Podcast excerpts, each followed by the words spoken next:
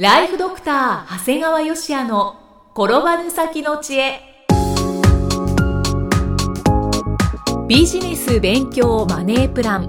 介護ライフワークバランス。この番組では認知症専門医であり経営者でもある長谷川芳也が人生を10倍豊かにする知恵をお届けします。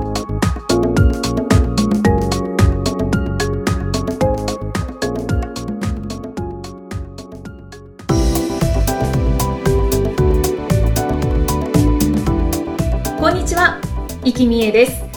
ライフドクター長谷川芳也の転ばぬ先の知恵。今回は第12回目となります。長谷川先生今回もよろしくお願いします。よろしくお願いします。さあ、えー、今回はある方法を教えていただけるということですよね。そうですね。今回は家業から事業経営への脱皮の方法をご紹介します。はい。スモールからビッグになる方法ということでしょうか。そうですね。あのいわゆる家業と事業経営の違いっていうところをねまず知るといいわけなんですが、はいはい。まあ、家業っていうのは、まあ、文字通り、はい、家のためのなりわいであり、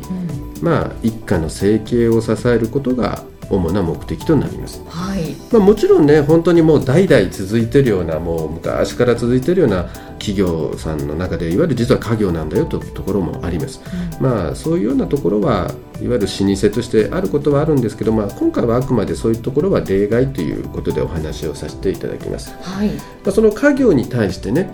事業っていうのは時を経てまあ、永遠に続けていくことが目的となります、うん、まあ、この言葉の意味するというのは時を経て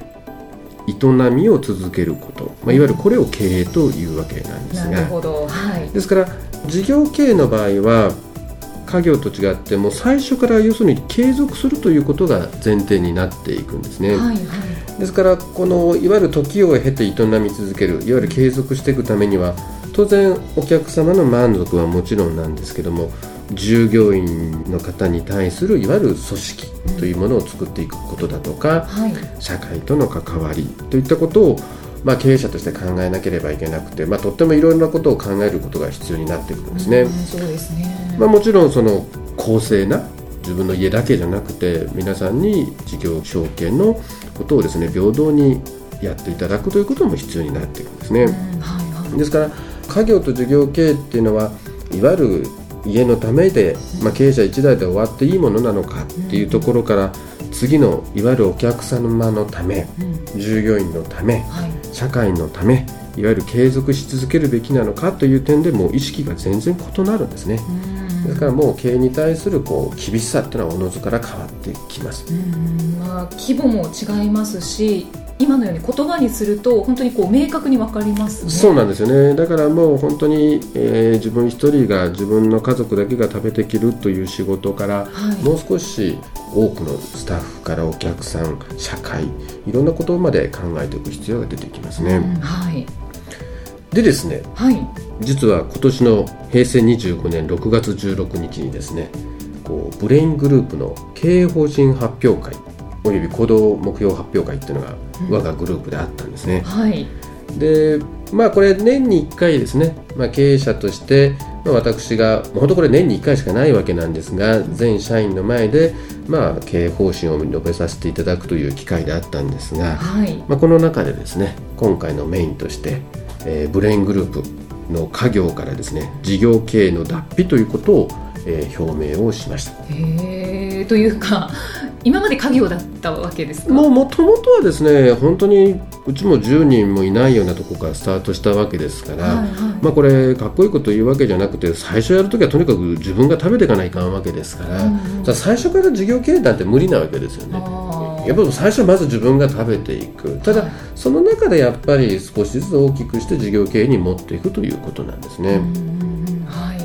ですからまあ平成25年7月1日付で、まあ、グループ会社の一つである介護事業を営む株式会社在宅の、えーまあ、現取締役の者が代表取締役に昇格するということを発表しました。なんかこう大きく変わった瞬間ですね。そうですね。まあこの社長代表取締役社長になったものはもう全くこう長谷川の家というものとこはですね、うん、全然、えー、第三者でありますので、うん、まあただもともとは今申し上げたように僕自身が食べていくために家業としてスタートしたこの株式会社在宅もですね今全部スタッフがもう100人を超えてるわけですからもういつまでも家業というわけにはいかないんですね。ですからまあ今回家業からですね、まあ、事業経営になったということでですね、まあ、今後もより多くの人たちが経営に関与することが可能になったんではないかと思います。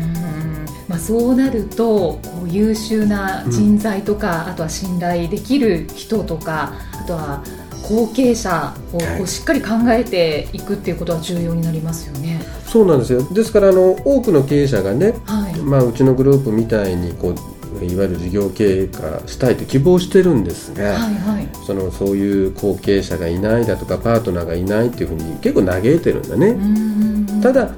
よく言うんですがいきなりねそんな優秀な後継者とかパートナーが現れるわけじゃないんですよね。やっぱりそれに向けて準備をしてくることがとても大事だということで、まあ、今回うちのグループが行ってきた準備をね、はい、ちょっと紹介させていただきたいと思います。はいお願いしますまずね要するに後継者パートナーがいないって言いながらちゃんと仕事を任せてない経営者がとても多いんですよね。ああそうなんですね、うん、ちょっとねいや結構仕事任せてるよっていう方はいるんです。実際見ててもそうなの。だけどね、本当に法人の通帳だとか現金までは任せてない経営者が多いんですよね。うんでもそれは分かる気はしますけれどね。分かるよね。確かに分かるんで、はい、仕事は任せても最後の最後のお金までは要するに任せきれん。そこだけは、要するにもともとの家家業がやってるよっていう人が本当に多いですね。まあ、その理由としてはねやっぱりそこまで信頼できないということもあるんだけどね。ね。まあ、ただねやっぱこれは不正を働けない仕組みを作ることもとっても大事なんだよね。あなるほど、はい。うん、だからうちのグループでは僕でもね、はい、法人の印鑑を勝手に持ち出すことはできない仕組みになってます。そんなに厳重に？厳重になってますね。だから当然こう要するに不正ができるからしちゃうわけであって、はい、できなきゃ誰もやらないわけですから、あとね結構大きいのはね、はい、要するに第三者に任せるということは後継者パートナーの信頼を得ることが必要ですから、うん、当然社長がね法人の金でお酒飲んだりとかなんか自分のもの買っちゃうような公私混同は許されないってことだよね。やっぱりそういうところをしっかりしておくっていうのが大事ですね。まあこれが実は一番大きいんじゃないかと思うけどね。あそうかうん、だからどうしてもあのそういうお金が使えなくなるっていう実にくだらないことでその要するに後継者パートナーが育成できてないんですよね。で次にはもう一つ法人が、まあ、要するに株式会社であれば将来上場を目指すのか否かの決定が重要になります。上場です要するに株式市場に上場する。で上場を目指すんだったらこの後継者やパートナーにも株式を所有してもらうことが必要になります。はい、で逆にね、まあ、うちのグループの場合はもう介護事業という性格上上場には適さないというふうに判断をして、まあ、上場はしないという決断をしたんですね。だから結果としてもう個人では持つことなく別の持ち株会社が全部株式を保有することで逆にこう株式を分散化させないということにしましたね。あの自分の会社には、うん、あのどちらが適しているのかっていう判断も必要なんですね。です。から上場を目指すならやはりまた上場を目指すような株式の配分の仕方がありますので、これどちらがいいじゃなくて、うん、もうどうするかというのはこれはもうやはり、えー、創業者が決める必要があると思いますね。うん、はい。でもう一つ最後に、はい、これも結構大事なんですが、うん、会社が無借金であるとことがとっても大事なんですよね。でも長谷川先生会社が無借金ってなかなか難しいと思うなかなか難しいんですよね。はい、ですからまあ、借金があればね当然その代表取締役っていうのは個人保証を金融機関から求められるわけですよ、はい、ですから例えば第三者にねうちの法人の代表取締役になってくれないかって言われてもこれは何億の借金の保証人になるならやっぱりやってくれないわけですよね。はい、ですからうちの場合はもうこれはもうどこのグループでも結構できるんですけど、まあ、会社分割によって、えー、借金と不動産っていうのはもう別に移転することで無借金にしました。無借金にするっていうのは来年から無借金にはできませんから、はい、やっぱり準備をしながらねやはり無借金を目指していくということにうんそうかそういうやり方もあるんですね、うん、あれやり方があるとか要するに年数がかかりますよっていうことで、うん、はい。うん、だから来年誰かに移あの第三者に任せますよ。来年っていうわけじゃない、うんうん、何年も先から絶対事業経営にするんだと思ったらそれに向けてそれこそ10年かけてでもねやっぱり借金をなくしていくということですよね。はい、ただまああのいくら無借金といってもね今も地震等が起こるのは間違いなくあるわけですからそうしたような場合はいわゆる当座貸越枠を、まあ、この場合は無担保無保証で確保するということも大事になっていきました。まあ、これね結構無担保無保証でっていうのもね、まあ、簡単に言ったんですが、はい、結構大変なんだよね。大変そうです、はい、ただねこれも要するに第三者に社長をやってもらうためにはこの無担保無保証というのは必要なんだってことをね、経営者が感じないとやらないわけです、だから皆さんは当然最初からダメだと思ってやんないんだけど、いやこれやんないと後継者が社長になれないんだからと思えばやれるんですね。あそうかそうか。だって大企業を見てください。大企業が社長になった時に、借金の保証人なんてなってないでしょ？そうですね。なってないんですよ。例えば大企業、だからじゃあ中小企業ができないのかってそんなことはない、うんだうちも一つの銀行に行ったら当然ダメって言われたんだけど、はい、まあ、3つの銀行をうまく競い合わせて3行とも全部無担保無保証ができましたね。やっぱりやるんだという意気込みとね、はいはい、があればやれるんです。だからもしかして僕はここで無担保無保証でですね1億円以上の当座貸越枠取ったんだよって聞いたらあやれるんだってことをもし思われる方がいたら、ぜひトライをしていただきたいと思いますね。そうですねだからこういうねその数年じゃなくてもう10年近い下準備の上でようやくこの家業からね事業経営っていうのは脱皮できるんですよね、うん、はいはい、だからうちも今から振り返ると社長を第三者にお願いするなんてのは本当に14年前は考えられなかったんだよね、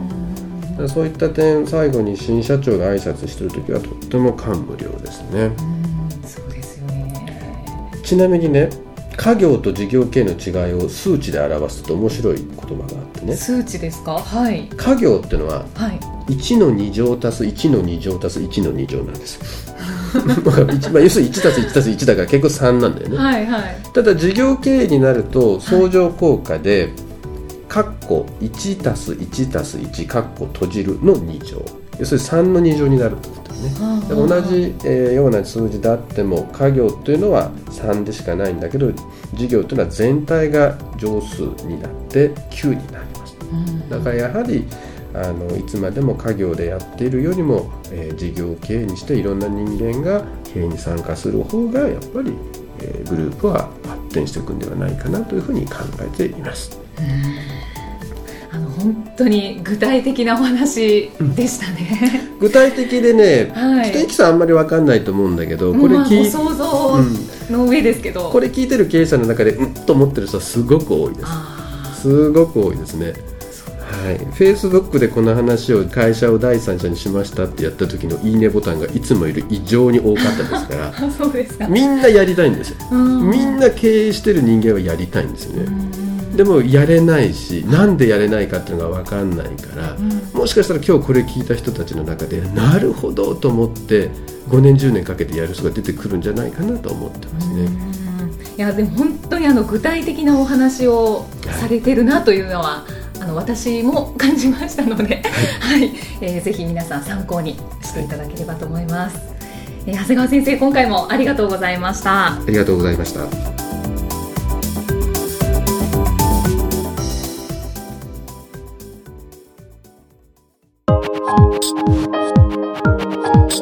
今日の放送はいかがでしたか？番組ではご感想や長谷川よしあへのご質問をお待ちしています。番組と連動したウェブサイトにあるホームからお申し込みください。URL は http コロンスラッシュスラッシュ brain gr.com スラッシュ podcast スラッシュ http コロンスラッシュスラッシュブレイン -gr.com スラッシュポッドキャストスラッシュですそれではまたお耳にかかりましょう。この番組は提供ライフドクター長谷川義也プロデュースキクタスナレーションは生きみえによりお送りいたしました。